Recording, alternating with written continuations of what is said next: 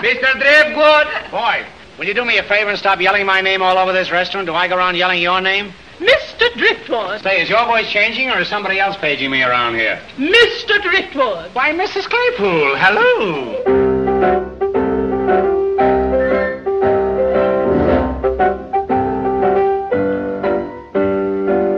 Olá galera, o podcast Filmes Clássicos está de volta.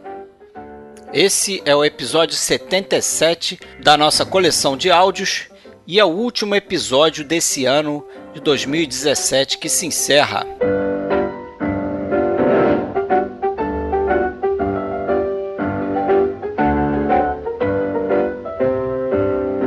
O episódio de hoje a gente traz aí um time de comédia que são os irmãos Marx. Ao longo dos cinco primeiros filmes eles eram quatro: Groucho, Chico, Harpo e Zeppel. Isso quando faziam filmes para Paramount, mas depois na MGM eles acabaram em três, né? Groucho, Chico e Harpo. Os irmãos Marx são gênios da comédia, infelizmente não muito conhecidos aqui no Brasil, né? Não tanto conhecidos como, por exemplo, Charles Chaplin, Harold Lloyd, Buster Keaton, Gordo e o Magro, os Três Patetas. Mas mesmo assim, os irmãos Marx têm aí seu lugar na comédia cinematográfica, né, tendo influenciado comediantes como Woody Allen e Seinfeld, né, o da série de televisão de maior sucesso nos Estados Unidos na década de 90. Então a gente termina aí o ano de forma bastante leve, comentando aí um pouco sobre a comédia dos irmãos Marx e um pouquinho aí dos 13 longas que eles deixaram para o cinema.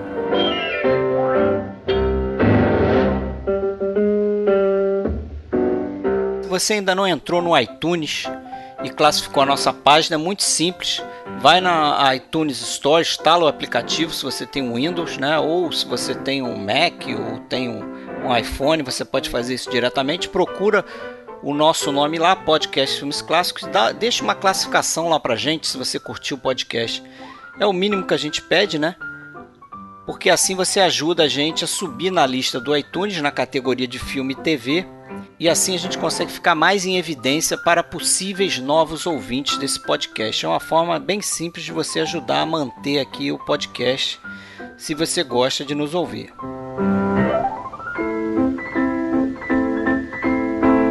A gente deixa sempre aqui o recado que é bom você visitar o nosso site oficial www.filmesclassicos.com.br, porque lá na página dos episódios que a gente posta, a gente também coloca uma galeria de fotos sobre coisas que a gente comenta aqui, também vídeos que complementam o nosso bate-papo aqui, e lá tem um espaço para você comentar, deixar sua opinião, dar um alô pra gente. A gente também tem uma página no Facebook, procura a gente lá, Podcast Filmes Clássicos, e a gente tem um grupo chamado Grupo Podcast Filmes Clássicos também no Facebook. Se você quiser, manda a sua solicitação que a gente aceita lá.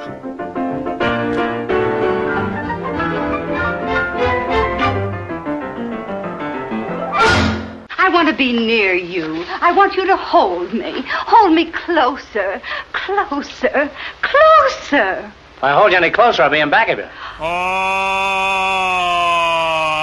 Lydia, oh Lydia, say have you met Lydia? Lydia the tattooed lady. Então, galera, hoje é dia dos irmãos Marx aqui no podcast, né? Tô eu aqui hoje, Fred Almeida, falando do Rio de Janeiro. Também tá aqui Alexandre Cataldo, que fala de Blumenau. Fala, Alexandre. Fala, Fred. E aí, preparado? Fá, fá. Temos uma ajuda aqui, um reforço. Pedro Bizelli, músico, fala de São Paulo, capital. Acertei, Pedro? Acertou, beleza, Fred. Isso, é aí. isso aí. Isso aí. Pedro já teve aqui fazendo um filme bem mais engraçado aqui, né, do que esse aqui, Solares. É, depende do ponto do de vista. Né? É.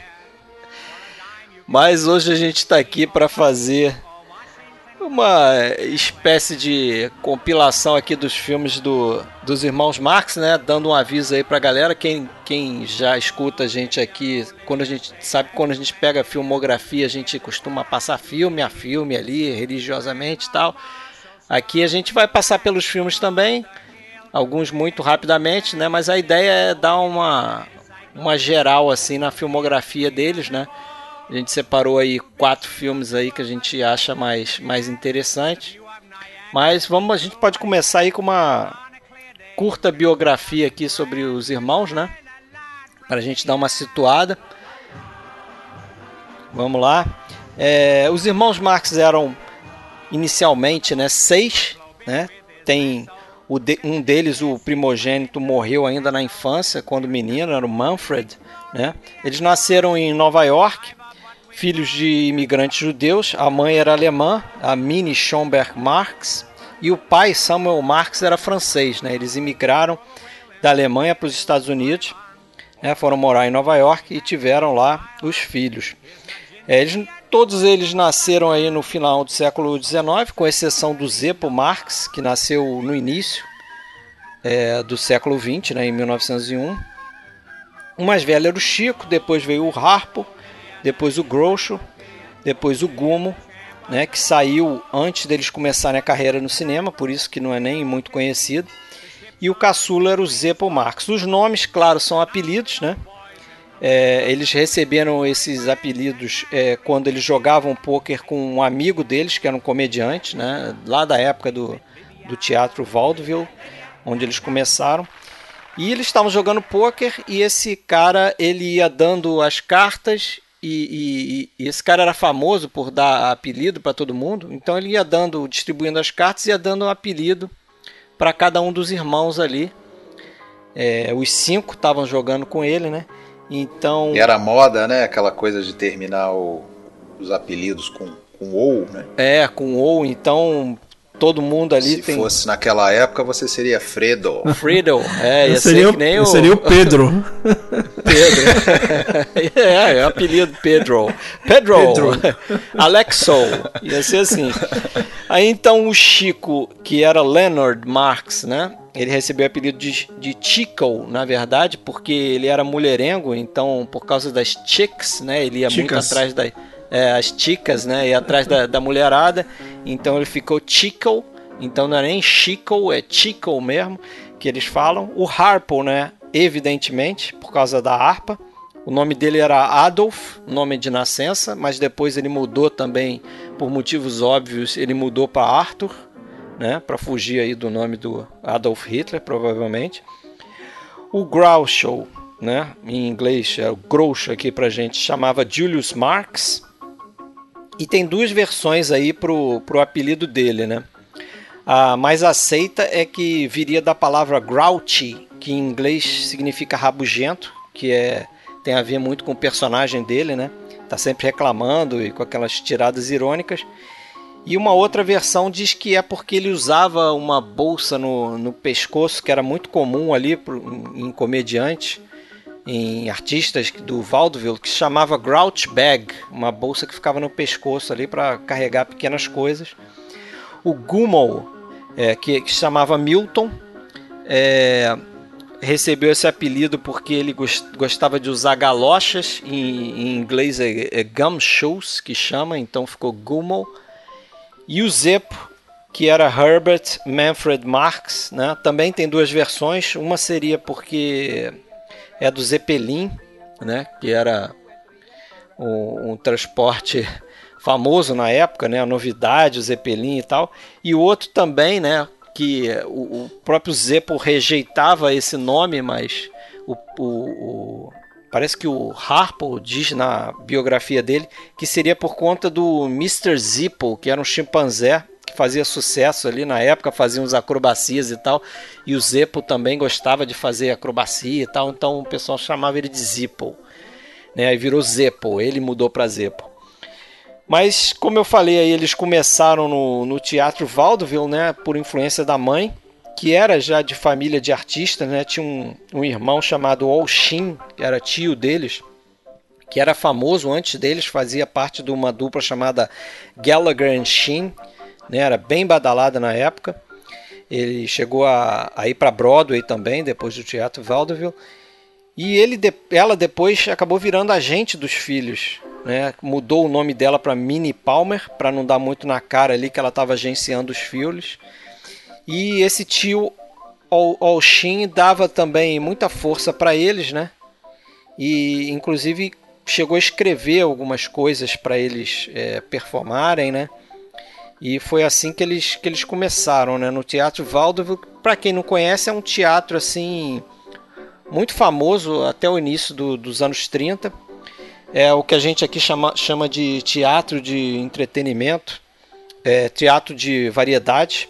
Um teatro popular, né? Simples e. É, é popular e assim, era um, é um conjunto de, de coisas, né? Assim, então o cara pagava um, um ingresso, ia lá ver um, um musical, ia ver um, um stand-up comedy, ia ver um show de mágica, de animais, então é um negócio bem popular, bem de variedades mesmo, né? É, no Poderoso Chefão tem, né? No, no algumas cenas ali. Tem é no 2, né? No 2, isso. Que é, acontece algumas cenas num teatro típico, teatro vaudeville, né? É, em Nova York também, né? Nova York mesmo. É. Deixa eu só comentar, acrescentar, né, o que você está falando, que assim como se pode falar de outros comediantes é, muito, talvez até mais renomados do que os irmãos Marx, como o Chaplin, Buster Keaton, acho que o tipo de humor deles foi moldado é, por conta dessa. Primeiro, da, da situação é, social em que nasceu, né? Todos eles pobres. Sim. Né? E, e também por conta dessas apresentações populares, teatro né, no vaudeville e tal. E, e, e, consta que as características que marcariam depois os personagens, do, pelo menos dos três principais, né, que iriam perdurar mesmo, já, já se podiam notar na, até na, na infância, adolescência, né, que o, eles, eles foram criados ali em Nova York, né, num, num, num bairro pobre, tudo, e o, o, o Chico era o, já, já pendia para o lado da malandragem, de adorava um, um, jogo de cartas e gostava de imitar os sotaques do, do né, um bairro pobre cheio de imigrantes, né? Então ele ele sabia imitar todos os sotaques, aquela coisa toda, que eu acho que é uma das, das principais marcas deles, né? Sim. Essa malandragem e a coisa do sotaque. Já o, já o, o, o Groucho, ele era um pouco mais isolado dos outros, né? Dizia que o Harpo e o Tico estavam sempre, pareciam unha e carne, né? pareciam, até eram muito parecidos também fisicamente, tudo. Estavam sempre juntos, já o Groucho ele era um pouco mais isolado, gostava muito de ler, e o ambiente familiar era confuso, né, caótico, muitos filhos e tudo mais, barulho, então ele sai, ele às vezes saía de casa só para achar um canto sossegado para ficar lendo o dia todo e fumando, né, desde, desde cedo. E o, e o Harpo já era mais quieto e não era muito de falar, ele era muito de observar. Né? Ele, ele aprendia trejeitos e tal, é, inclusive aquela careta famosa dele, ele teria aprendido com uma. Eh, na, eh, no bairro dele tinha uma, uma loja de. uma loja de, de, tabaco, de cigarros e tal, de charutos, e tinha um, um sujeito que ficava na vitrine enrolando os charutos, né, os cigarros. E, e, o cara ficava tão é, concentrado no que estava fazendo, era Guki o nome do, do sujeito, o apelido, ele ficava tão concentrado naquilo que, que ele fazia umas caretas horripilantes, assim, sem perceber. E, e o, e o Harpo adorava, né? O, o, o, então Adolf, né? Adorava. E lá ele ia lá só para ver as caretas do cara. Ele aprendeu aquilo e ele, e ele declara que a partir dali não teve uma peça uma, uma peça em um filme que ele deixou de fazer pelo menos uma. Ele, ele, ele, ele fala mais ou menos assim né, na, na biografia dele: ele não teve nada, nenhuma nenhum filme, né? Que eu deixei de mandar pelo menos uma careta do Gook. É, a pessoa esperava já, né?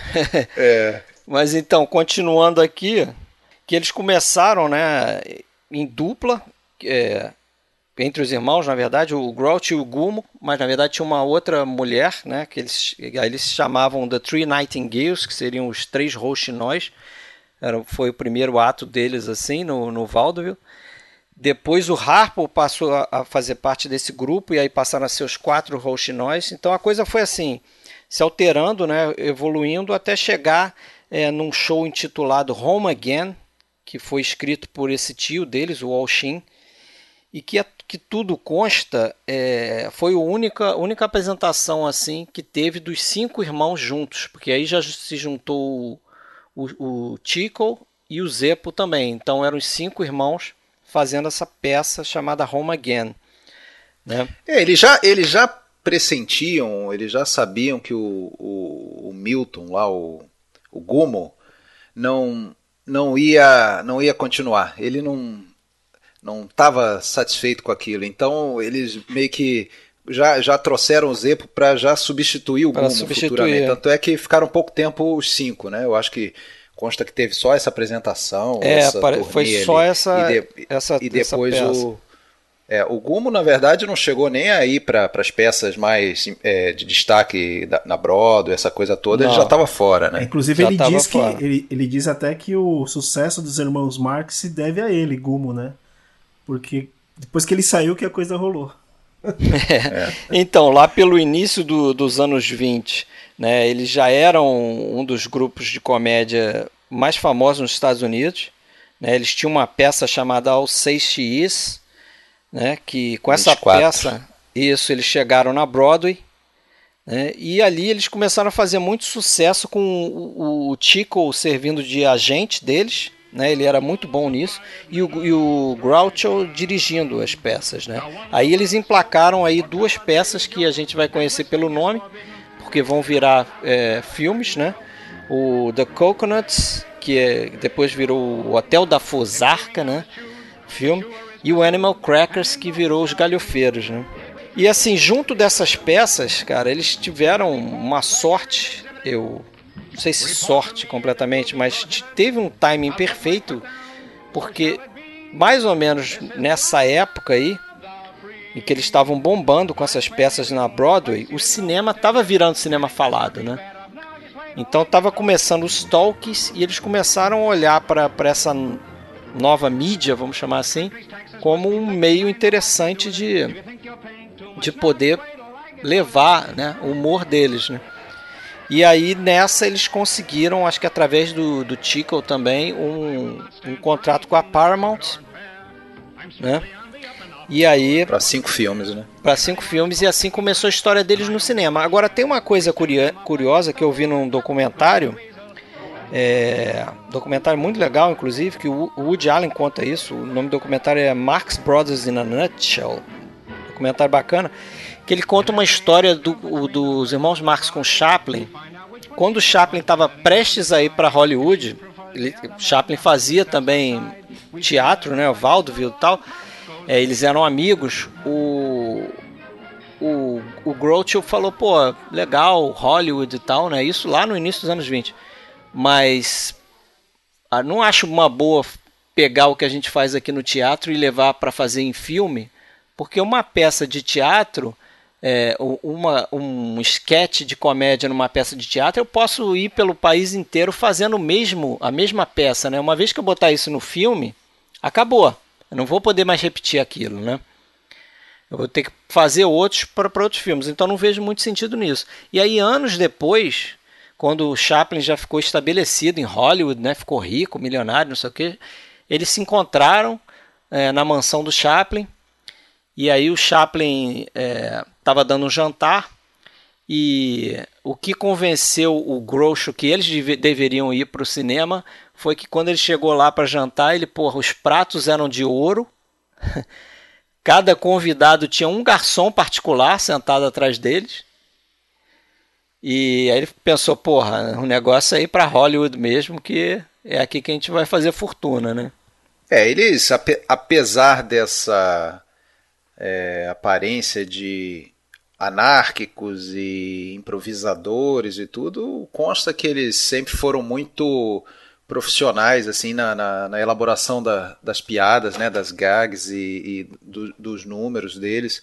E, e, e, realmente no teatro eles tinham uma, melhores condições de fazer isso, de, é, de um dia para o outro, e melhorando o número e tirando uma piada que não estava funcionando e, né, e, aprimorando a, a, o, o, timing da, das piadas, essa coisa toda. E no cinema, principalmente nos primeiros filmes, eu acho que eles sofreram um pouco, é, porque, naturalmente, como de resto todo o cinema falado do início, né, sofreu muito por causa daquela das limitações impostas pela, pelos equipamentos de gravação, essa coisa toda. Sim. Então limitou eles até na, na questão de deslocamentos físicos, essa coisa toda, né. Os primeiros filmes é, eles eles contam isso, né? Que não, não eles eles deram uma limitada no que eles já faziam no, no, nas peças, né? É por isso que não são, não chegam a ser grandíssimos filmes, né? Eu acho que a melhor fase deles seria um pouquinho depois ainda. É, os dois primeiros filmes, né? Como a gente já falou aí, o Hotel da Fusarca, que é em 1929, e os Galhofeiros de 1930, é bem isso aí que você falou, né? Eu não sei se o Pedro viu. Eu vi é... o. Eu vi o Coconuts. O Coconuts, né? O é. primeiro deles. É, é, é. bem. Eles foram filmados simultaneamente, inclusive, né? Um de manhã e outro à tarde, em Nova York. É bem, ele, é. bem peça de teatro, né? Filmado, né? Tem bem essa aparência, muito, assim. O cenário não muda até, muito. Até dizem que. Até dizem que tem uma. Tem uma. uma eu acho que no Coconuts que o. Um, um deles, eu não lembro mais qual é, fala.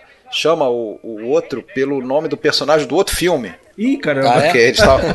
é, eu, eu não fui conferir, eu só li que tem isso aí. Eu não, eu não reparei isso. Também não. É. Interessante. Porque como eles estavam gravando simultaneamente, dava essa.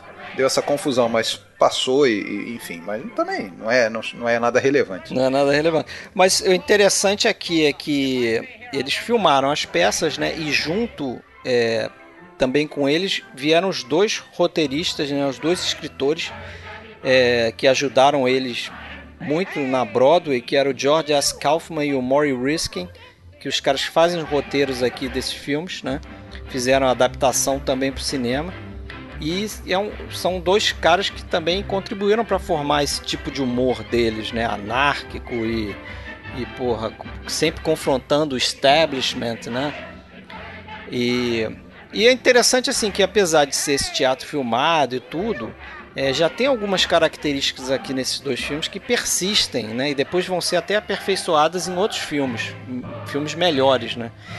É, os números musicais, né? Acaba que os filmes dele são quase comédias, que todos comédias musical, musicais, né? né? É, acho que só o por conta do Bonifácio, que é um dos piorzinhos, o Room Service, que porra, que eu lembro, não tem música nenhuma. Não tem nem harpa, não tem nem piano, é muito estranho. É, e também não era, uma, não era material deles, né? Foi uma peça que eles acabaram adaptando. Mas tem outras coisas, como por exemplo, aquela história de, é, que é meio um pano de fundo, né? Com personagens secundários ali, mas que meio que vão formar uma estrutura para acontecer as piadas deles, né? E as gags eh, giram em torno daquilo ali. Nesses primeiros filmes eram, umas, eram histórias muito tênues, né? Quase inexistentes, é. né? Claramente, Claramente era, uma desculpa, era né? só para desculpa para eles tascarem os números de, deles lá, né? Depois é que vai ter, né? Nos, nos outros filmes que a gente vai comentar mais hoje aí, é, é, é que vão ter histórias mais é, com, com com o padrão MGM é, mais desenvolvidas, né? Vai ter uma linha mais interessante e tal. É, já tem aquela coisa assim de que o, o, personagem do Groucho é sempre um cara assim mais de destaque, né? Um cara que tem uma profissão geralmente. Então no, no Hotel da Fusarca ele é o gerente do hotel. Nos Galhofeiros ele é o explorador lá, o Captain Spaulding, né? O Zepo geralmente é um ajudante, um secretário dele né? É. E é. o Chico e o Harpo, eles são meio que sócios em porra nenhuma, na verdade, porque eles estão sempre falando, ah, meu parceiro, não sei o quê, meu so... quer dizer, eles se conhecem, né? E geralmente eles não conhecem o, o, o Groucho, né? Eles é. vão conhecer o Groucho no meio do filme, lá. No... É. É. E, e, e, nesses dois filmes já tem a, a personagem da, da Margaret Dumont, né? Uma atriz que é importante na filmografia deles, porque é aquela, aquela mulher que faz sempre o papel da viúva rica que vai ser assediada pelo Groucho. né? É. Vai cair na conversa do Groucho, por mais ridícula que seja, né? mais é. absurda que seja a conversa. Miss Claypool. Miss Claypool, pô, tem vários personagens dela, né? é. né? Sempre uma viúva, né? Agora, e o lance do Chico, do, do, do Harpo não falar? Pois é, o, isso aconteceu ali mais ou menos. Já no teatro, né? Já no teatro. No, teatro, mais ou menos ali no acho que final da década de 10, início da década de 20, que eles, que eles começaram a desenvolver os personagens mesmo, né? É, o tio dele é que sugeriu isso, né? Ele, é. ele, o tio o tal do Alshin, né? Ele falou que ele, ele ficou impressionado né, com, a, com, a, com a capacidade do Harper, com a, com a mímica, né, com aquela pantomima toda e tudo, mas que na hora que ele falava dava uma estragada.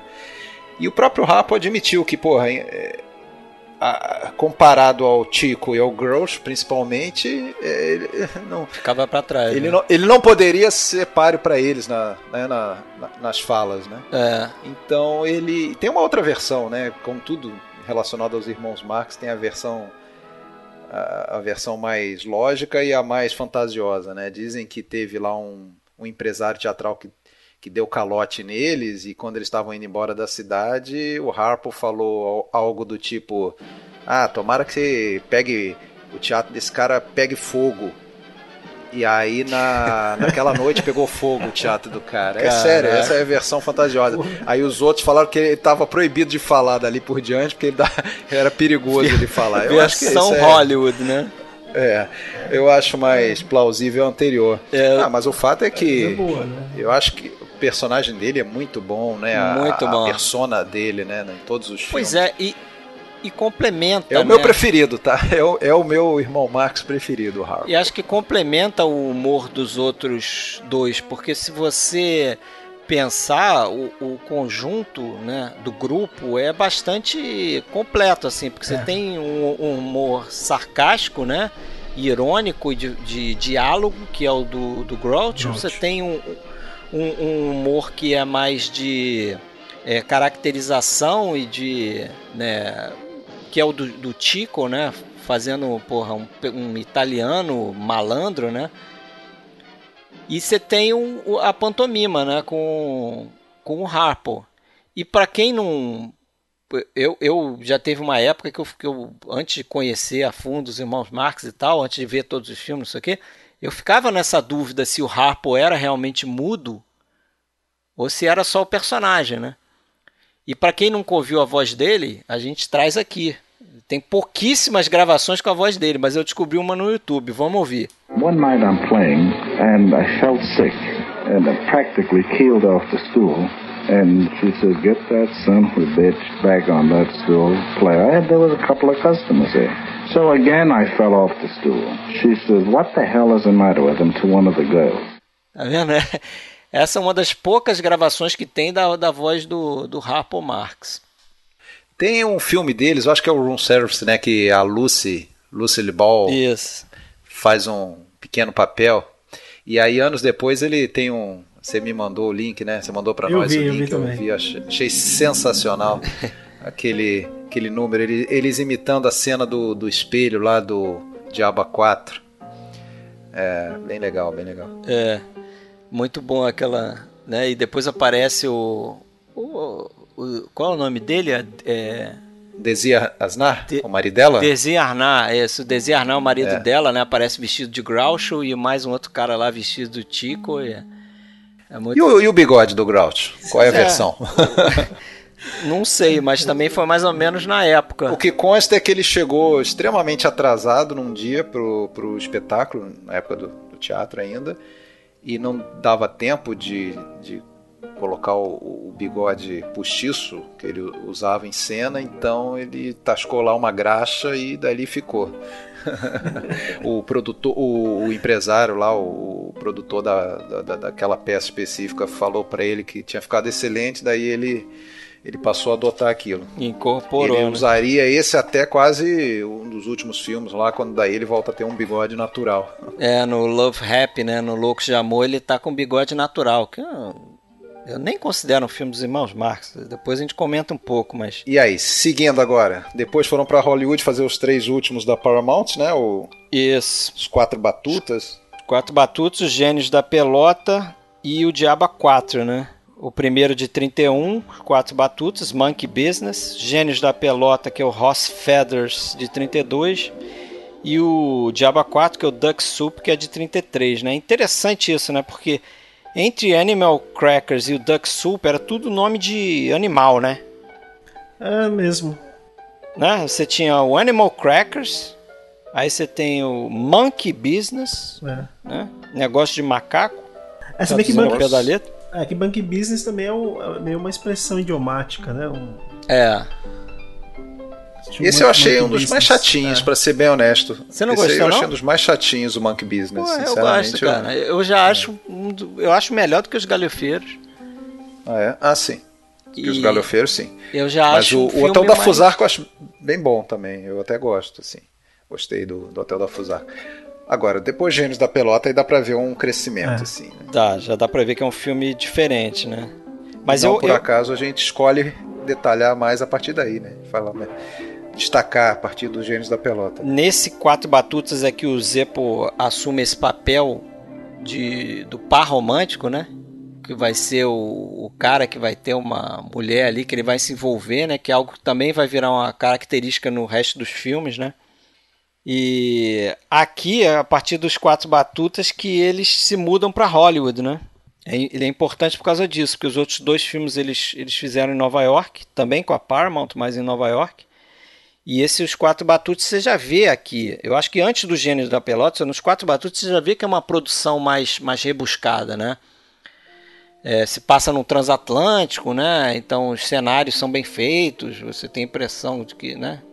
É, o que eu, o que eu acho é que, assim, o, vendo uma série de filmes, né, como eu fiz pro, pro podcast, assim, na sequência, você acaba pegando mais as piadas, porque muita coisa não dá, não tem uma tradução, né? Você tem que, que ver numa segunda vez para entender que a piada. É verdade, se perde muito na coisa do, Legendas, se perde né? muito é. na tradução e às vezes ele está falando de alguma coisa que era a última do, do momento ali, né? Alguma coisa que estava em voga ou de alguma notícia ou de alguma personalidade que, que falou alguma coisa, eles estavam fazendo sim. em cima.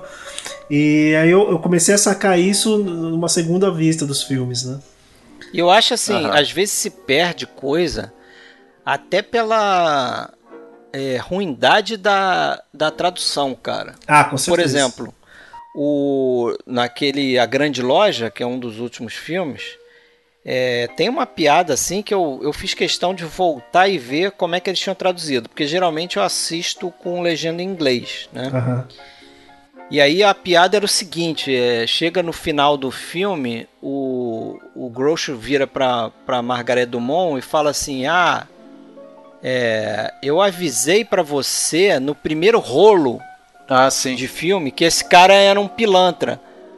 Porque ele realmente fala, no início do filme ele fala, ah, esse cara é um pilantra, não sei o quê. Aí no final, quando se comprova, ele fala, eu avisei no primeiro rolo. Quer dizer, ele faz uma piada é, de metalinguagem. Uhum. Né? Aí é. o tradutor traduziu assim, ah, eu avisei que esse cara era safado. Ele perdeu o rolo, ele podia ter colocado o rolo. Né? Não, e, e é, piadas também com, com duplo sentido em inglês, né? Palavras Sim, que, totalmente. Que, que, que, o cara pega, pode confundir, né? E muitas piadas são isso, né? Dos irmãos Marx. Muitas Muito. piadas são, são com, com duplo sentido em inglês. O Monkey Business, uma coisa que me incomoda é aquela sequência que eles estão tentando desembarcar do navio imitando é, o Maurice Chevalier. Sim. eu acho bem chatinha aquela. Até porque é, também eu acho que cai nisso que vocês estão falando. É, é, mais uma dessas piadas que daí fica ultrapassada. Porque quem vê o filme hoje não, e não sabe quem era o Maurice Chevalier, o jeito dele ah, não vai entender nada. francesa. É, não vai entender nada, entendeu? E eles são péssimos na imitação, específico, mas... nesse caso específico. Mas, mas eu acho que a proposta era essa, propositalmente. Aí chega o rapo com a porra de uma vitrolinha atrás, né? Aí canta perfeitamente, pô. Mas esse era é. o sentido da piada. Eu acho bom por causa disso. E essa coisa de, sim, de metalinguagem também acontece no, no, nos Reis da Pelota, né? Que o pessoal tá cantando alguma tem uma, uma parte musical ele fala olha vocês que estão vendo esse filme vocês podem estar gostando mas eu estou achando um lixo eu vou embora. E ele meio que sai fora assim. Ou, ah no contrário ele fala assim não eu sou obrigado a ficar aqui ao contrário ele fala eu sou obrigado a ficar aqui mas se vocês quiserem vocês podem sair fora. I love good music. So do I. Let's get out of here. Sit down. I've got to stay here but there's no reason why you folks shouldn't go out into the lobby till this thing blows over Podem ir no lobby, né? Enquanto essa coisa não termina. Porque ele tá falando do. O Tico tá no piano, né? Tocando. Aí ele se dirige. Isso é uma coisa interessante do humor deles também, porque o, o Groucho Marx ele é reconhecido como um dos primeiros comediantes a quebrar essa quarta parede, né? De chegar e falar com o público. Né? Não tem uma que você até mandou esses dias também, em que ele, ele fala ah, como é que nós vamos conseguir mostrar isso sem é, ferir o código reis. Isso é no Irmãos Marx no circo, né? Porque tem uma cena que a, Ah, é, que a mulher bota o dinheiro assim no decote dela. Aí ele olha e vira pra câmera e fala: "É, como é que a gente vai fazer isso sem quebrar, o, sem, sem entrar em problemas com o código Reis, né? Que era o código de censura, né? There must be some way of getting that money without getting in trouble with the Hayes office. Will you, uh, walk in your hands? Silly boy, of course not. Como é que eu vou tirar esse dinheiro daí sem, sem ter problemas com o código Reis? Quer dizer, tinha umas sacadas assim que. Agora, eu acho que tem uma coisa bem óbvia, que apesar de ser óbvio, tem que ser falado, né? E claro, quem conhece os filmes do irmão Marx já, já sacou isso há muito tempo.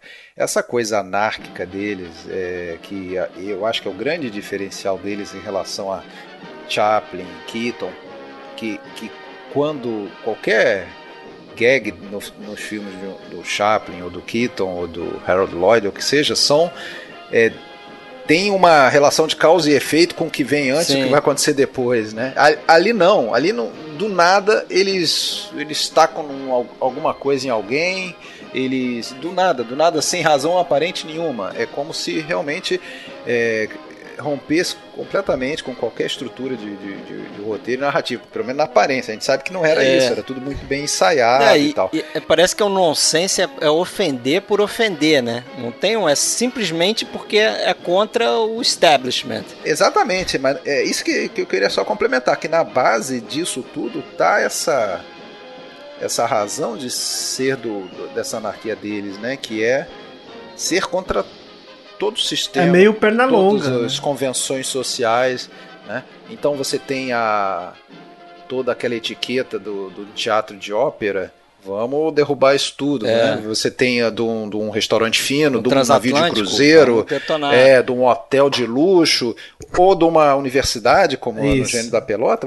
Vamos. é, aqueles discursos pomposos, tá? Vamos, governo, é, depois lá até com, a, com, a- com a- os militares, né? No, no é, Diabo 4 tem no final do filme lá quando né, tem a guerra, tem o- os líderes, né? O governo, enfim.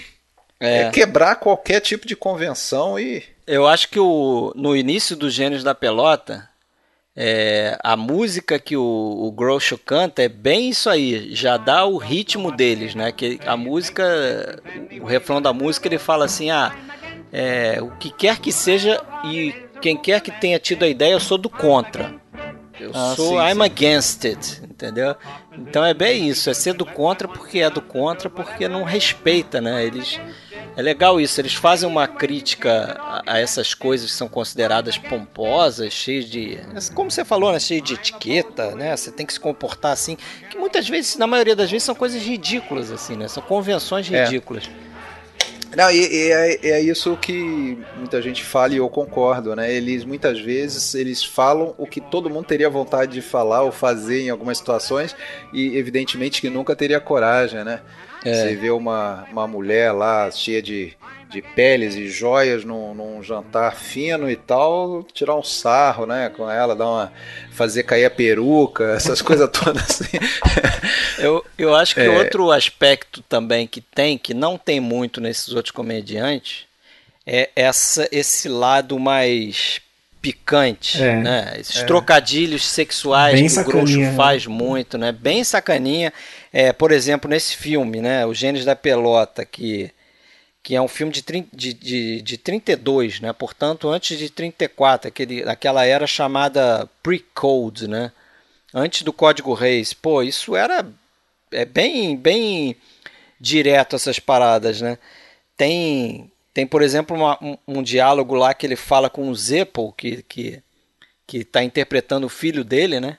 Ele é o professor, reitor, que chega para salvar a universidade, né? Não dá para entender isso como alguém deposita confiança num cara que chega lá e destrói tudo. Mas ele chega e fala assim pra, pro, pro Zeppel: Ah, é, tô com vergonha de você. é, você tá repetindo a faculdade, porra. Na sua época eu já tinha repetido, sendo reprovado em três faculdades e tinha saído com três viúvas, né? Como se o cara só tivesse. E Só, só tá se envolvendo com uma. Ele já tinha se envolvido com três na idade dele e tal. Dad, Let me congratulate you. I'm proud to be your son. My boy, you took the words right out of my mouth. I'm ashamed to be your father. You're a disgrace to our family name of Wagstaff, if such a thing is possible. What's all this talk I hear about you fooling around with a college widow? No wonder you can't get out of college. Twelve years in one college. I went to three colleges in 12 years and fooled around with three college widows. É. é, mas isso eu acho que também é outra característica de todos os filmes, que é o seguinte, eles começam a despejar os nonsense deles e o interlocutor, certinho, parece que não percebe, ou finge que não percebe e continua Vai embora. levando. Faz uma cara assim. Principalmente quando é a, Conhecido, é acontecido. Principalmente quando é a Margareth Dumont, ela continua falando, ele, ele manda lá um, uma coisa nada a ver e a mulher continua falando sério. Eu, eu, eu vi não sei onde que ela realmente às vezes não pegava a piada, né? E isso É, era- é.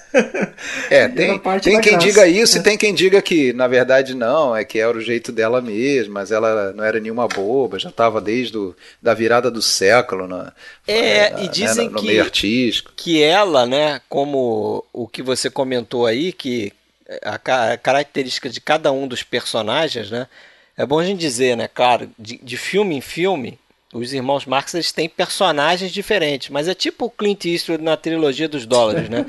É, são mesmos mesmo, mesmo personagem, só muda de nome. A mesma persona. A mesma persona, né? Tem as mesmas características, mas dizem que ela eh, também era, era como eles, né? Era a personagem dela era bem como ela era na vida real, né? Uma mulher mais séria e de classe rica, né? De classe alta Fina, e tal, então, mulher fina e tal. Então ela cai muito bem ali. Ela não é nenhuma grande atriz, mas ela cai muito bem naquele personagem ali, né? E é engraçado que às vezes você vê claramente que ela tá rindo da piada Isso, do, é, do, do Groucho, assim. Ela tá se segurando, Ela tá segurando. pro lado. Verdade. Mas ela é uma É, boa escada, né? Ela, ela É, funciona, ótimo. ela funciona bem, né, com, com o Groucho, né? Agora, o, o Diaba 4, hein? O que, que vocês acham? Eu já acho, assim, o primeiro dos grandes três filmes dele, né? Acho que a, é, os três filmes em sequência que a gente pode falar, o Diaba 4, A Noite na Ópera e Um Dia nas Corridas, né? Esse ainda, o Diaba 4 é o último da Paramount, né? É, eu gosto do Diaba 4, mas não é o meu preferido. Ele não é meu preferido também, mas eu já acho assim, ele, ele funciona muito bem, principalmente porque ele, ele a gente foge, né, do que vai ter um pouco nos outros filmes, que é aquela coisa do romance, que a gente não está interessado, que é às vezes um número musical que não envolve nenhum dos irmãos, né, um outro personagem lá que está cantando, aí para a mulher que também está cantando. Pô, essas partes, cara, eu vou fazer uma confissão, eu sempre dou um fast forward, sempre passo. É, são chatinhas revejo. mesmo. É, é- é- são o ritmo chatinhas. desse é mais, mais dinâmico, né? Mais louco, né? É, o ritmo é louco. E é um É, uma diretor. piada atrás da outra. É o Léo Macario, que é um diretor que eu gosto bastante. Né? Também, né? Um diretor é acostumado com comédia, né, cara? Ah, pois é, esse é um ponto importante, né? Que faz desses filmes, a partir do Diaba 4, filmes de mais peso mesmo. qua- Grandes diretores, né? O Léo Macarey e depois do Sam Wood, principalmente, É. né? Eu acho que isso realmente fez a diferença, né? Com certeza. Agora, é, o, o Diaba 4 é, tem cenas memoráveis, né? Tem. Principalmente aquela, aquela do espelho, né? Que, que tá o, o Harpo com, com o Groucho, né? O, Harpo fantasiado de, de É, Groucho de também, Groucho. né? Eu tenho a impressão que isso, que isso, essas cenas do, do Diabra, Diaba 4, algumas até influenciaram de coisa de desenho animado, né? Muita coisa do Pernalonga tem essa, essa coisa de espelho que- do- dos irmãos Marx. O próprio jeito do, do Sim. Pernalonga às vezes me, me remete um pouco ao Groucho. ao- é muito engraçado, né? Aham. Ah, Umas gags de É desenho verdade. animado parece que já estavam presentes né, no, no- no formato do- do- do- dessa coisa dos irmãos Marx. Ah, mas isso aí, Ah. cara, com certeza, cara. Se você olhar o personagem do Harpo, ele é, É. praticamente um personagem de desenho animado, cara, que ele faz coisas Sim. que desafiam a, a lógica, né? Sim, E a física, sim, né? sim. É. Então, porra, o, o cara tá sempre tirando alguma coisa absurda do, daquele casaco de capa de chuva dele. Mas isso aí não tem a menor dúvida, né, Pedro? Ah, Não só ah, ah, ah, o Pernalonga e sua turma, como muitos outros comediantes de todas as épocas e países. É, você gos- gosta ou não, mas você vê ali claramente Trapalhões. Ah, com certeza. É, é, Trapalhões foram influenciados pelos irmãos Marx. Com Totalmente. E, e isso é uma daquelas coisas que dá uma certa tristeza, porque querendo ou não, é, hoje em dia você encontra muita gente jovem que já não sequer escutou, já sequer escutou falar de irmãos Marx. Sim. Pois é. Não é, é, não é como, por exemplo, você falar sobre Hitchcock ou sobre E o Vento Levou, que pelo menos a pessoa pode até não curtir muito filme antigo, mas já ouviu falar. Sim, Agora, sim. Irmãos Marx já é um pouquinho anterior, Não, então só, já. já... só pra ficar no, no, no mundo da comédia aí. Gordo e o Magro e os Três Patetas, eu acho que Aham. mundialmente são muito mais famosos do que os irmãos Marx. É verdade. É verdade. E eu não Verdade. sei se. Acho que eles são equivalentes, pô. O Gordo e o Magro tem Sim. coisas excepcionais, excelentes, os Três Patetas também.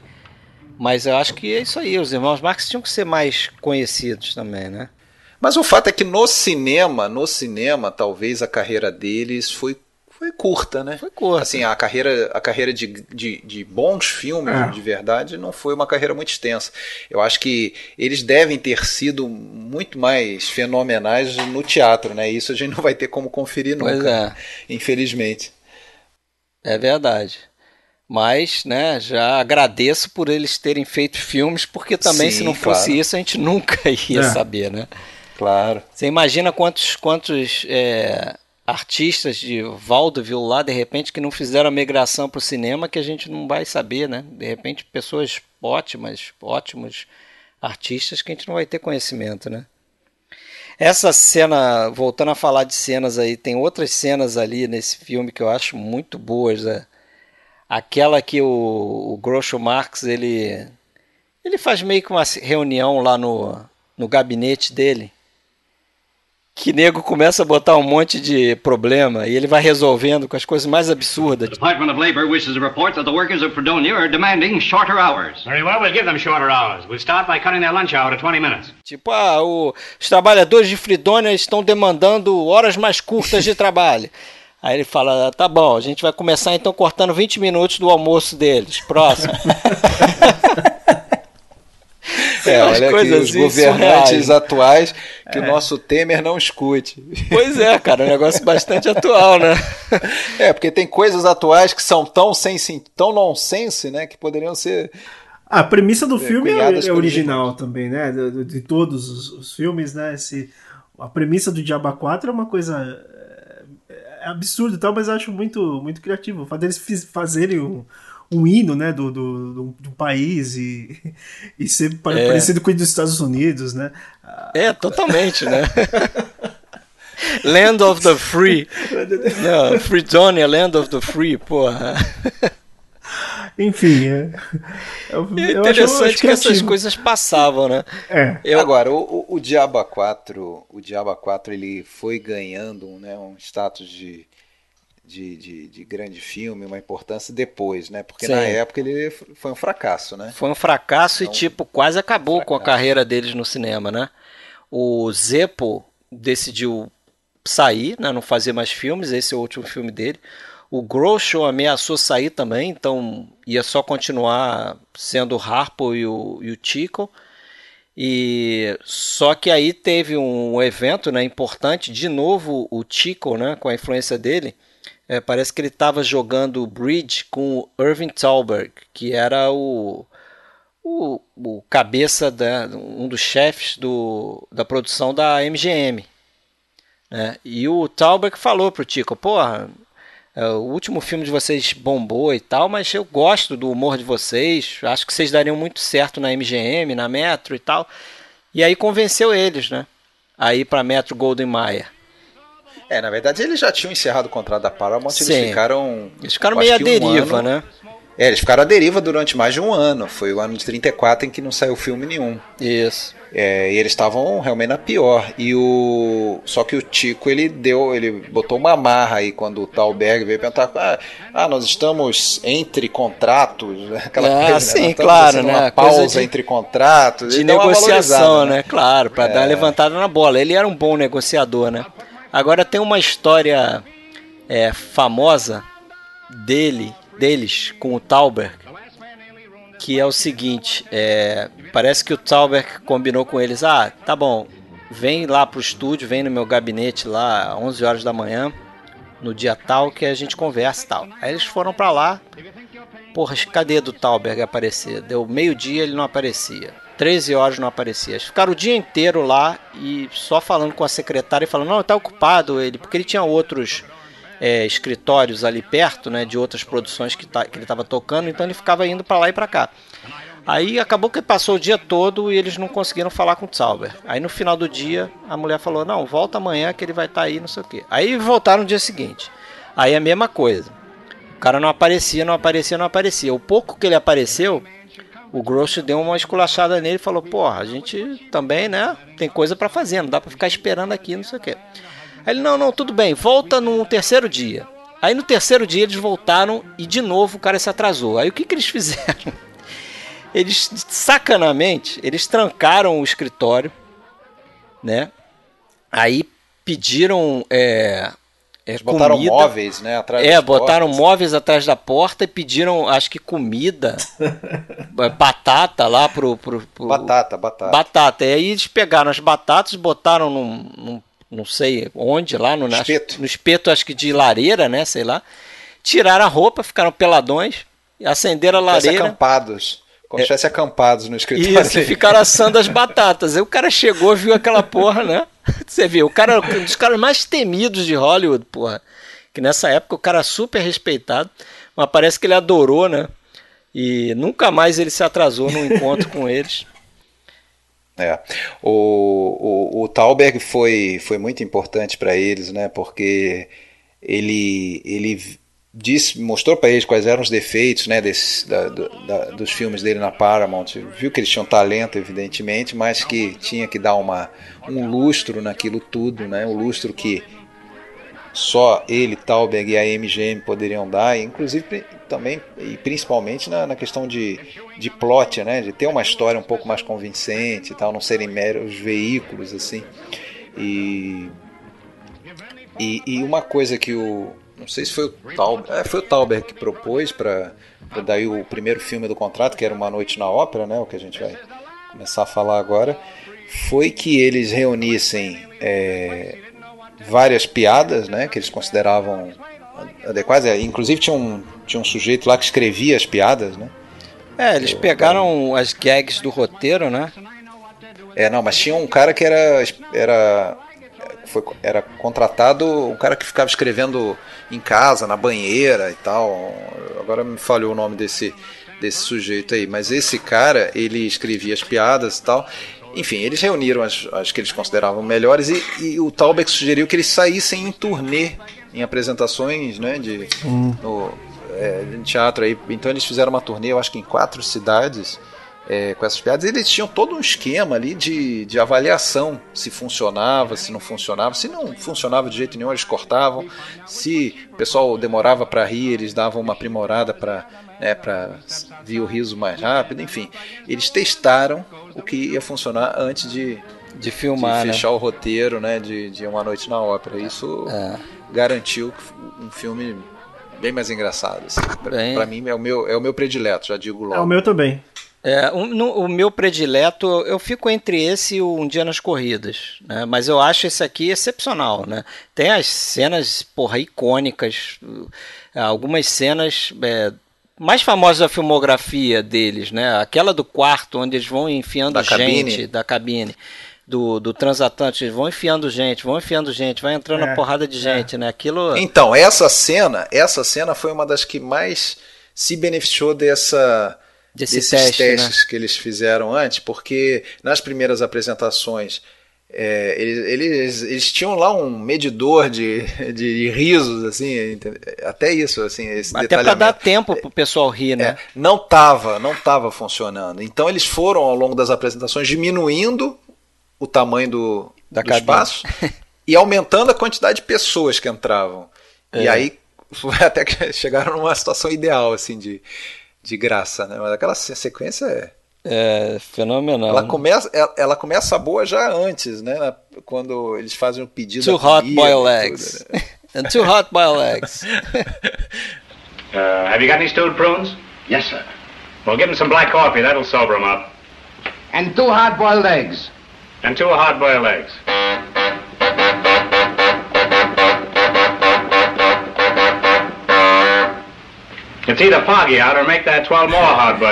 E tem também a cena do contrato, né, que é até anterior na, na- dentro do filme, a, a- da cabine, eu acho. Aquela do contrato eu acho fora de série. Também é fenomenal, é que eles ficam ra- rasgando o contrato, né? Até ficar só a assinatura, né? Hey, wait, wait. What does this say here, this thing here? Oh, that? Oh, that's the usual clause. That's in every contract. That just says, uh, It says, uh, if any of the parties participating in this contract are shown not to be in their right mind, the entire agreement is automatically nullified. Well, I don't know. It's all right. That, that's in every contract. That's, that's what they call a sanity clause. You can't fool me. There ain't no sanity clause. E Ah, tem, tem várias, ótimas, tem tem, a- tem aquelas mais pro final. tem- Pô, aquela cena que eles ficam enrolando o cara com cama. Lembra? É, que mudando eles os móveis Fica um- mudando um lado a, a cama de um quarto pro outro, o cara fica enlouquecendo. e aí o cara pergunta: Ah, mas o que, que essa cama tá fazendo aqui? Aí o Grosso responde: Eu não vejo ela fazendo nada, né? Porque a cama tá parada lá no chão. Hey, you! Coming! What became of that fourth bed? What are you referring to, Colonel? The last time I was in this room, there were four beds here. Please, I'm not interested in your private life, Henderson. Say, what's that bed doing here? I don't see you doing anything. Aí o cara, mas não tinha é, três camas aqui, agora só tem duas. Ele, ah, por favor, não quero saber da sua vida particular. a cada merda que o cara fala, ele tinha uma tirada. É, Muito bom, cara.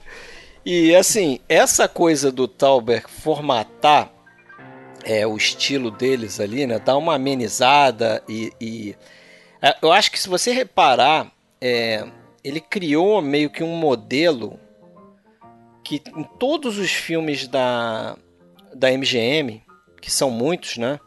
É, praticamente todos a partir de agora, só o, o Room Service é, e o Loucos de Amor, que não são da São MGM. da RKO. É, o Room Service é da RKO, o Loucos de Amor é da United Artists, mas o resto daqui pra frente é tudo MGM. Ele criou um padrão, cara, que você pode ver que é até meio chatinho falar isso, que é, uma, é formulaico, né? Os filmes são praticamente a mesma coisa. Então tem um casal em apuros que precisa de ajuda e eles contratam alguém que geralmente é o, é o Groucho, né? E, e o, o homem do casal tem um amigo que geralmente é o, é o Chico e o Chico tem o sócio que é o Harpo. Então o Groucho chega na situação e o Chico e o Harpo estão ali para ajudar e os três acabam se juntando e resolvendo os problemas do casal, né? Aí tem sempre os vilões fortes, né? Gente que está querendo sabotar o empreendimento lá dos, desse casal. Sim. Nesses dois principais ali da. que, que é o Noite na Ópera e Um Dia nas Corridas, o. aquele. Alan Jones ele meio que substituiu o que antes era o, o Zeppo, né? É, o papel do Zeppo. Aquele. É, o Zeppo, na verdade, nunca. Nunca entrou de cabeça na coisa, né? Ele já. Ele, ele já parecia um estranho ali. Ele escreveu uma carta quando, quando depois do, do Diaba 4, né, pro, pro Groucho, explicando né, as razões dele, que é, ele, ele só tinha ficado até ali, aquele momento, porque ele sabia que os irmãos queriam, mas que não. é, ele não, não tava à vontade naquele papelzinho sempre dele. Tava, e sabia E- que, que diziam que ele era o mais engraçado é, por trás das é, câmeras. Mas né? isso não aparece na tela. Não é. aparece na na tela. tela, realmente mas- ele me parece sempre bem sensal. Eu acho que ficou melhor sem ele. Não, é, ele não faz falta, né? Mas diziam que ele era engraçado porque ele era o caçula. Então ele teve a oportunidade de observar todos os irmãos, né? Fazendo o seu coisa. Inclusive no Animal Crackers. Tem, isso eu não sabia, cara. Eu já vi esse filme algumas vezes nunca percebi isso. Mas tem uma cena no Animal Crackers, lá nos galhofeiros, que é a cena onde roubam lá uma pintura, o quadro, Ah, sim. e as luzes acabam. Aí fica o, o Groucho e a Margaret Dumont meio que na penumbra. E ali não é o Groucho Marx, é o Zeppo. Ah, é. O Zeppo que está se fingindo de Groucho, porque o, o, o Groucho Marx teve doente, alguma coisa assim, não pôde participar das filmagens. E aí o Zeppo falou: não, deixa que eu, que eu não precisa adiar, não, deixa que eu, que eu imito ele. E, porra, Provavelmente perfeito, nem a Margareth Dumont percebeu. Talvez. Aí por isso que aquela cena no escuro, né? Pra não dar muito na cara assim, mas. Não, você não percebe, eu não percebo. É. Mas o que, que vocês acham do, do um dia na, nas corridas, hein? Você não acha um eu, equivalente? Eu gosto. Uma noite eu, na? Não, equi equivalente não. Eu, eu também não acho. Equivalente também não acho. Ele Mas é eu bom, gosto bastante. Ele é bom, é. Mas dá pra ver que deu uma queda e a queda tem uma justificativa, né? Que todo mundo é, talvez saiba que é o fato de o, o Tauber ter falecido logo no início das filmagens. Eu acho né? que foi Ele mais doente, final, né? pneumonia. Ele não chegou a Não, ver o foi- filme pronto, né? Ele não viu o filme pronto, é, mas foi com três semanas ele já ficou doente de filmagem. E, e ele, a presença dele, né, em cima, dando pitaco o tempo todo, fez falta, né? A ausência dele, no caso, né? Fez falta. É. E, e, ele, e o- eles acusaram o golpe, né? Eles disseram que, que daí pra, por diante. O Gross chegou a dizer que perdeu o interesse por fazer filmes depois da morte do Tauber, né? É, o Acho isso respeitava fica- muito ele, né? É, ele- eles todos né, adoraram a- esse, esse curto período aí de convivência com, com Tauber. Hum. Mas é um bom filme também, tem também cenas memoráveis, né? Aquela cena do, do, do ele Tutsi vendendo Livro. Tutsi é, Frutti. e, pô, vendendo os livros, né? Você tem que ter o, é, o programa das corridas, você tem que ter o manual do, do- É, eu, e o manual do manual. eu, e- eu acho que eu já vi esse cavalo no meu exame de vista. What's this? That's the horse. How'd he get in here? Get your ice cream, footsie footsie ice cream. ZVBXRPL. Get your tootsie. I had that same horse when I had my eyes examined. Get your tootsie. Say, ice cream. What about this optical illusion you just slipped me? I don't understand it. Well, that's not the real name of the horse. That's the name of the horse in code. Look in your code book. É, muito bom aquela porra. Tem outras cenas também, cara. Eu. Ó, tem um, um animal cracker latino. É, tem, tem. Chamar o, o, o Harpo pra caçar o cachorro aí, né?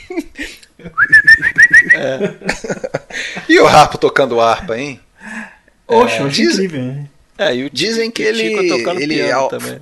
ele foi autodidata, né? O Harpo não chegou a fazer aula de, de- Ele aprendeu sozinho, disse que ele tocava errado. É, a mãe, É, a mãe e a avó tocavam harpa, né?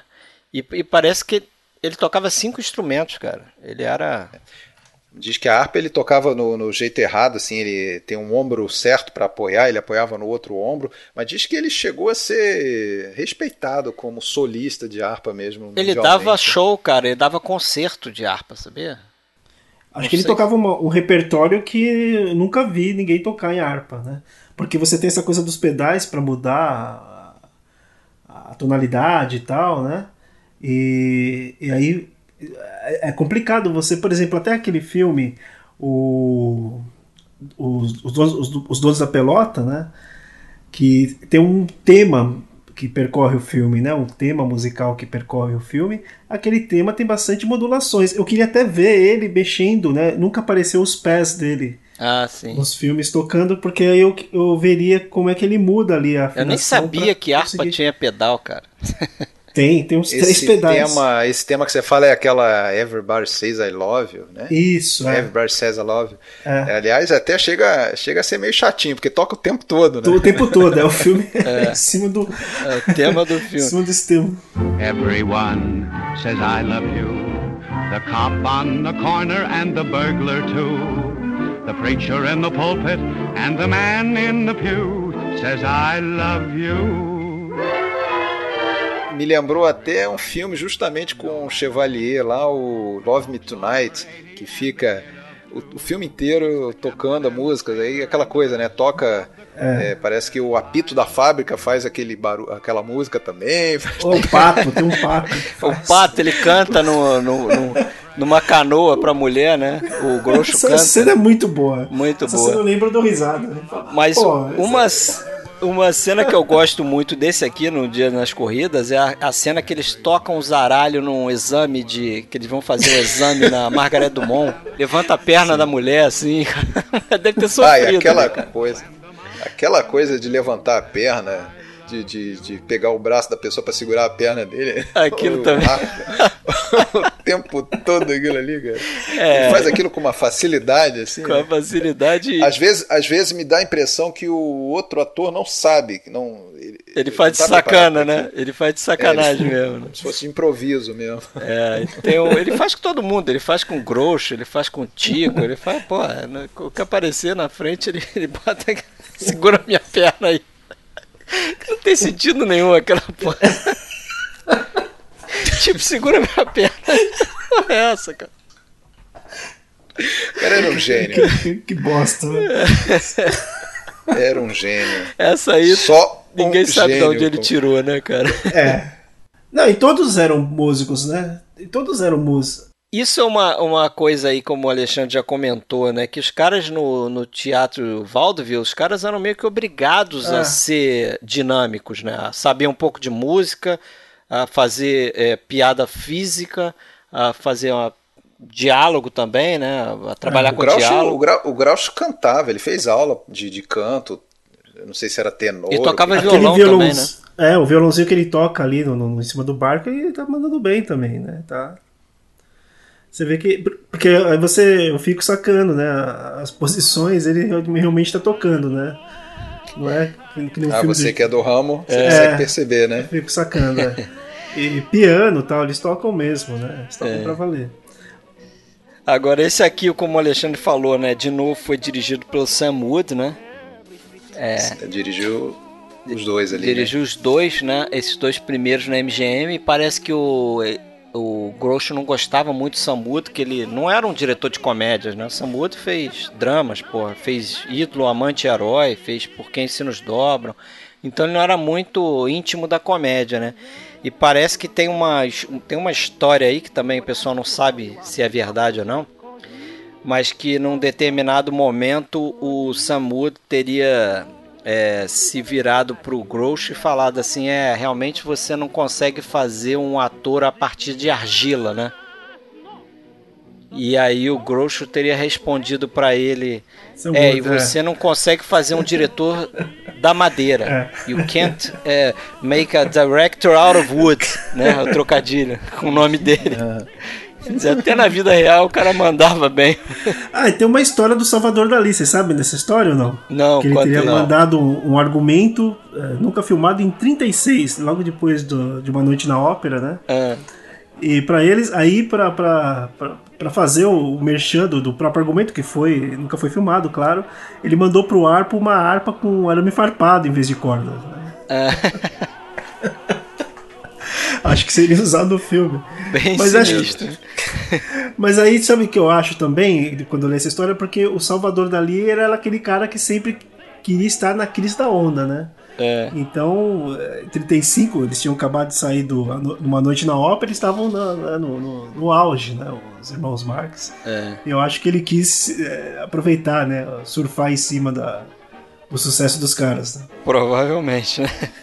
O, o, outro problema do dia nas corridas, eu acho que é o, são os roteiristas, né? Que não, não eram o Kaufman e o outro lá, que eram. Riskin. Né, o, que eram, exatamente, que eram os, os preferidos, né? Eles a, a, arrumaram lá outros três que nunca tinham trabalhado com, com os irmãos, então também acho que isso fez falta. Pode ser, mas eu ainda gosto muito do, do Dias nas Corridas, cara. Acho muito bom também. Não, tem, sim, tem sim. coisas muito boas. Aquele sim, final totalmente desenho animado, né? Deles fazendo é. tudo pra, pra, pra corrida não começar, né? Eles ah, mudam sim. a pista de lugar, os cavalos saem pelo lugar errado, e botam Aí sabão embaixo da, da cela, né? Abre o estacionamento para chamar os carros. Um negócio totalmente absurdo e ninguém pega os caras. Né? Uhum. Funciona. É, muito engraçado. É, bom, mas depois desse filme, vocês têm mais alguma coisa para falar dele, não? Não, não. Depois desse filme aí, é, acho que eles nunca mais foram os mesmos, né? Até acho que fez muita falta realmente esse, a ausência do, do Irving Thalber, né? É, logo depois eles foram emprestados para a RKO, né, para fazer esse room service, que eu acho que você chegou a ver, Pedro. O Alexandre acho que não viu. Não, não, Não, vi. não vi. Não vi Não é também. um filme Por assim. conta do Bonifácio. Por conta do Bonifácio, os nomes em português são os melhores. É. Bem datados, né? Mas Todos assim, é um eles, né? Todos eles, né? É um, um filme assim bem esquecível, justamente porque é adaptado de uma peça que não tinha nada a ver com o humor deles, né? Assim, Ah, tá. falta falta diálogo, diálogos melhores pro Groucho, né? Ele tem muito diálogo normal assim, que não tá fazendo piada nenhuma. Falta um certo timing, falta aquela coisa de aquela anarquia deles, né, de tocar o terror em tudo e tal. Falta os diálogos picantes. é, não tem nem um, um número musical no, no filme. Não tem nem o, o, o Harpo tocando a harpa e nem o, o Tico tocando piano.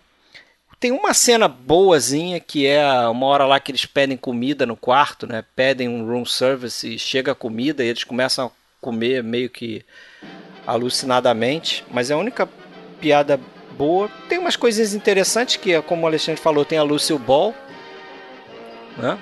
Depois vai fazer muito sucesso. Deixa eu só fazer uma interrupção Também. E tem a Ann Miller, seguir. só para concluir, tem aquela Ann Miller que fez musicais também, né, com Gene Kelly e tal. Mas fala. Deixa eu te fazer uma interrupção, porque tem uma coisa que a gente esqueceu de comentar, óbvia também, mas que se você hoje falar o título dos dois principais filmes ali, né, A Night at the Opera e A Day at the Races, as gerações mais novas vão reconhecer o que ah, ali, né? sim, Queen. O título dos dois álbuns, talvez, do, Álbuns do Queen. dentre os mais importantes do Queen, né? É que verdade. foram é, tiveram esse nome por causa dos filmes, né? Consta Com que o consta que a banda durante a época que estava gravando o A Night at the Opera e ainda não não havia um título, eles assistiram no, no estúdio uma certa certa noite lá eles assistiram o- o- uma noite na ópera do, dos irmãos Marx e, e resolveram dar o, esse título ao, ao álbum que eles estavam gravando. E o seguinte foi A Day at the Races.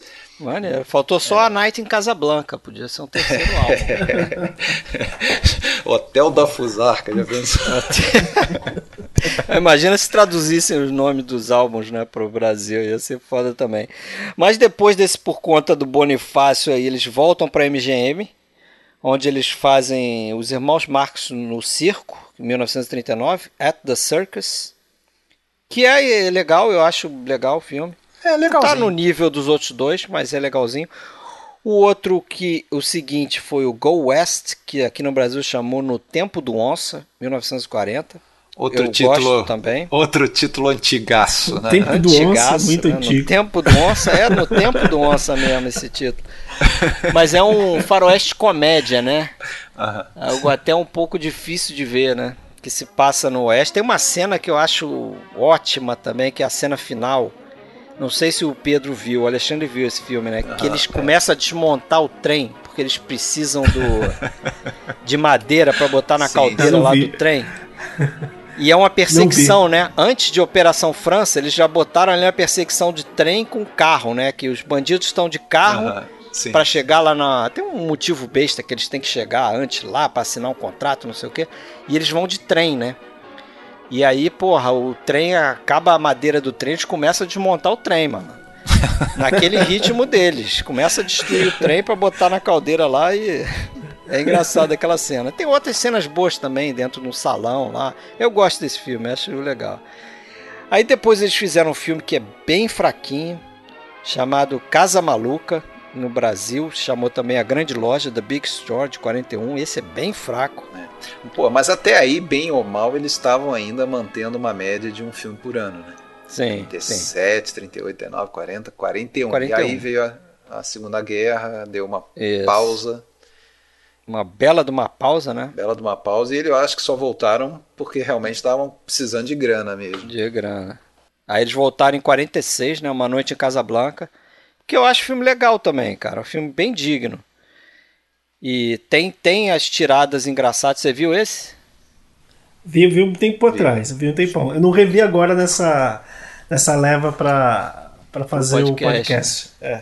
Agora, eu vi esse e o Copacabana muito tempo atrás. Nessa é, altura do campeonato. É grosso, né? Essa altura do campeonato, eles já estavam beirando 60 anos, né? O Chico já estava com quase 60 mesmo, os outros um pouco menos, mas já estavam já estavam desgastados para aquele tipo de humor físico Sim. e tudo, né? Estão bem envelhecidos, né? Uma noite em Casablanca acho que já vale é, só pelo fato de ser uma paródia, né? De Casablanca, é, né? Casablanca. Tem mais o background, né, que eles usam, assim, não tem tanta paródia, mas é, é interessante, né? Tem um sim. café lá, aquele que faz parte do hotel, né? E o, o Grosso é chamado para ser o gerente do hotel de novo, né? Acho que não aprenderam muito com o hotel da Fusarca, né? Chamaram o cara para gerenciar o hotel. Fusarca. Fusarca, outro nomezinho safado. e tem uma cena muito boa nessa aí, cara, que eu acho engraçado, que é bem o tipo de comédia deles, do absurdo, né? Que isso nunca ia funcionar, evidentemente, na vida real. Que é os caras, os nazistas, eles estão se preparando para sair do hotel, fugir e aí o, o, o chefe deles lá, que é até o, o Sig Human, né, que é um ator que, sim. que faz alguns filmes deles, ele está tentando fazer as malas, né? Uhum. E os caras, ah, os, os, irmãos Marx estão dentro do quarto e tipo sumindo com as roupas, mudando Aquela de lugar. Ali é sensacional. Virando de cabeça a mala do cara, o cara vai abrir a gaveta, a roupa cai no chão, os caras ficam loucos. Entra no armário e sai do Entra armário. no armário, sai, aí sai, né, dentro de um. O cara pega um terno para tirar do armário, vem. Você vê que tem o, o grosso dentro, assim, andando dentro do terno, entendeu? tem umas besteiradas nesse, nesse sentido que, que, que são muito legais, eu acho. São engraçadas. E aí depois e aí, o Loucos de Amor. Depois Loucos de Amor, que eu também é um vi. filme bem ruinzinho. É é baseado numa história do próprio Harpo Marx. É praticamente um filme do Harpo Marx com um pouco de Chico Marx e uma pitada de Groucho Marx. Porque acho que o Groucho Marx aparece em uma ou duas cenas, sei lá, é bem assim, acho que eles nem aparecem juntos, se não me falha a memória. Isso eu não revi, mas vi há muito acho tempo que, atrás. Acho que a única coisa relevante é que tem uma ponta da Marilyn Monroe nesse filme, né? Da Marilyn Monroe, um dos primeiros filmes, acho que é o quinto ou sexto filme da Marilyn Monroe antes dela fazer O Segredo das Joias, né, do John Huston. Ela tem uma cena com o Groucho, né? E o Groucho não está caracterizado com aquele com aquela tintura, né? Ele está com bigode de verdade e tal, com óculos e tal, com charuto e tal, mas não, não é pintado, né? E não é um filme bom, não vale a pena ver, né? Em 59 eles fazem o, a última aparição em vídeo, em filme, que seja, né, que é um sketch para TV no, chamado numa série chamada General Electric Theater, que é a última vez que eles aparecem juntos, né? Mas depois do Loucos de Amor, a carreira deles é mais de fazer ponta em filme. O Groucho fez várias, né? E o Groucho é que vai ficar mais ativo porque ele vai fazer um, uma, um programa de televisão chamado You Bet Your Life, que dura aí uns 11 anos, de 50 a 61, que é um quiz show com convidados, né, pessoas normais do público e tal, e que ele fica lá né, fazendo as piadas dele. Algumas são ensaiadas, outras são improvisadas. Nos anos 60 morrem, né, os dois mais velhos, né, o Tico em 61. É, o primeiro a morrer é o. Mais antes, né? Em, em, em 74. Antes não, né? Depois. Em 74 eles ganham um Oscar, né? Honorário. É, sim. Que sim, o Groucho que vai receber das mãos do Jack Lemmon. Mas realmente, em 61, o primeiro a morrer é o Tico, né, com 74 anos. Era o mais velho, né, também, vivo. É, o Harpo morre aos 75 anos, em 64. Coração, né? Coração. Cada um morreu coração. de uma coisa, né? É, é. O Groucho, ele morre Antes morreu 77. o Gumo, né? O Gumo morreu em é, 77 o Gumo morreu em 77 também, em abril. É. E o Groucho em agosto. É, e, e, e, tem uma história, não sei se é verdadeira, mas que o, o Groucho não chegou nem a saber da morte do, do Gumo meses antes. Ele não ficou sabendo, ele não foi informado. Não sei se é porque Caramba. ele já estava doente, alguma coisa assim. Pode ser. Ele, ele, não sabia da. E ele gostava muito do, do, do Gumo, né? Que era mais novo dois anos do que ele e tudo, né? É, ele não ficou sabendo, ele morreu de pneumonia, né? O Groucho, em, É. em agosto de 77. Ah, e, e uma outra coisa é que a morte dele foi bem pouco noticiada, na verdade, pro, né, pro que poderia ou deveria ser, por uma razão singela. Três dias antes tinha morrido o senhor Elvis Presley, então a, Ih, aí? É, a, ofuscou, a né? imprensa mundial tava só falando de Elvis, né? Quem é Groucho, né? É, o Marro Groucho. Mas interessante é o seguinte, que na década de 70 é, teve um, um festival onde eles exibiram os filmes deles e eles voltaram a fazer um sucesso ali. O pessoal ali É, na década de até- 70 começou a, a reviver os filmes deles, né? Talvez estimulado por esse Oscar honorário, né? Que eles receberam em É. 74. Pode ser. E em 78. 78 ou 79? Ah, é 79, 79, com 79. 78 anos. Morre o morreu o Zeppo, né? O Zeppo que foi casado com a Bárbara, que depois virou Bárbara Sinatra. Foi casada Ah, com, é? a- com o Frank Sinatra depois. E o Zeppo, ele, ele, ele acabou virando milionário também, mas com engenharia, né? Ele se formou Ah, é? depois em engenharia. E aí tinha um empreendimento dele lá que ele acabou ficando milionário com essa parada. Chegou a, a ser agente dos irmãos Marx também, né? Por um período. Ele acabou sendo um daqueles alvos do- dos irmãos Marx dos bons tempos, né? Um milionário, cheio de pose, de É, pois é, né? circunstância e pompa. Virou, né? É, Ia ser o sacaneado pelos outros irmãos. isso aí. E hoje estão todos no céu, Isso aí, tocando felizes o porque harpo estamos falando deles harpa, né? aqui. O Isso. harpo Já tocando tinha aquela cara de harpa. anjo, né? Aquele cabelinho de Isso. anjo dele. Deve estar fazendo aquela cara dele lá e tocando harpa. Cara, eu, eu, eu, eu acho que eu sou eu, sou- eu sou bobo pro humor do, do, do Harpo, porque eu, eu, eu dou gargalhada só vendo o jeito dele andar, sabe aquele jeito que ele ba- fica balançando a cabeça assim? com, com desdém. É, o legal do Harp, o legal do Harp é que, é que você vai, você vai- ele vai ficando cada vez mais engraçado conforme você vai assistindo os filmes, né? É. No primeiro você não pega, depois que você já sabe como é que é a... É, depois Você você, aceita, cara. Ele vai ficando cada vez mais absurdo, né? As É. coisas que ele faz. Quando ele Ficam fica assoviando, né? Ele absurdas. fica... É, geralmente tem aquele sketch que ele tenta comunicar alguma coisa pro Tico. Sim, aí que ele faz fica mímica. fazendo mímica, né? E assoviando. E o cara Ele não pede um entende, aí Scott. fala as merdas. No bar ele pede um Scott desse, desse escocês. Ali tem Scott. Essas É. cenas são sensacionais. São muito boas, né? E o. E o. E o o Tico sempre uma, uma alta dose de ignorância, assim, de, de estupidez, É. né? demora a entender as coisas. e tal. Não, e, ele, e é ilógico, né? Ele tem uns diálogos que não fazem sentido, assim, são quase que piadas sem graça, assim, de que ele tenta fazer humor e não dá certo. Mas é claro que é feito pra isso, né? É. Now, Ciccolini, I want a full, detailed report of your investigation. All right, I tell you.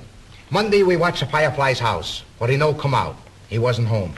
Tuesday we go to the ball game, but he fool us. He no show up. Wednesday he go to the ball game, and we fool him. We no show up. Thursday was a doubleheader, nobody show up. Friday it rained all day. There was no ball game, so we stayed home. We listened to her over the radio. Then you didn't shadow Firefly. Oh, sure we shadow fire. We shadow him all day. But what day was that? Saturday. It's some joke. Que ele faz os trocadilhos com, né, por causa do sotaque É. italiano dele também, né? Ele não entende algumas coisas. E, e, e o, e o Tico, no- no- pelo menos nos anos 30, é a cara do John Cassavetes, né? É, Ah, é verdade, é, lembra, lembra Eu bem. olhei, eu falei, nossa, é o cara, bicho. É muito parecido. Lembra, lembra muito. É verdade. Depois É mudou um isso aí. pouquinho. Tá certo. Isso aí. Beleza, então, galera. O próximo que a gente vai fazer, né? Esse aqui é o último do ano. Aê, o ano tá acabando. Opa! Ah, feliz ano novo, então. Aí, Feliz né? ano novo, Feliz então. ano Boas novo. festas a todos que nos escutam. Isso aí, porque o primeiro do ano, né? Vai ser no dia 1 de janeiro. Vai ser o Vento Levou, né? Abrindo aí o ano com um clássico dos clássicos aí, mais um. Parece até É? aqueles festivais antigos da Globo. Começavam a passar um aí, filme. É, mas eu, assim, já assisti Corujão. no, no dia primeiro isso. Não, não é brincadeira mesmo. é- já assisti o Então. Vento Levou na, na Globo. É, então. Dia primeiro. Dublado. Agora você vai poder ouvir a gente Dublado. falar sobre o Vento Levou. Dublado em português também. Mas é isso. Então só dá um alô aí pra galera então que nos escuta aí. Fechando o ano. Para entrar no, no iTunes e classificar nossa página. Né? Classificar o podcast se gosta. Porque a gente fica lá bem, bem classificado. Sobe lá numa lista que tem dos melhores podcasts do, do iTunes e tal. Então se gostar, entra lá, dá cinco estrelinhas. Pode dar três estrelinhas, quatro também. Só não dá uma, né? Que é sacanagem. E o senhor Pedro Bizelli voltará em breve. Já temos aqui a Chantagem atômica. Já, Não. já fizemos o. Nós, nós estamos negociando o contrato com ele, né? The, the É. party É, of tá- the tá- first tá power. sendo Então, vocês têm que negociar direito que tá sendo disputado aí hein, pelos outros podcasts. esse- Ah, esse- tá Ah, é? Ih, rapaz. Não, mas Aí. era uma O cara vez tá em Tóquio. requisitado. hein? Tá anotado aqui, era uma vez em Tóquio. O senhor Ozu. Ué, Ah, você- sim. Isso aí. Beleza, então. Valeu, Pedro. Opa, valeu Fred, valeu Alexandre, mais uma vez um prazer participar do, do podcast. Eu gosto muito dos Irmãos Marx, esse aqui eu gostei bastante de fazer, rever alguns filmes deles, né? E, e essa coisa de rever, você pega outras piadas, você entende melhor o trabalho. Pra mim era um negócio meio nonsense, né?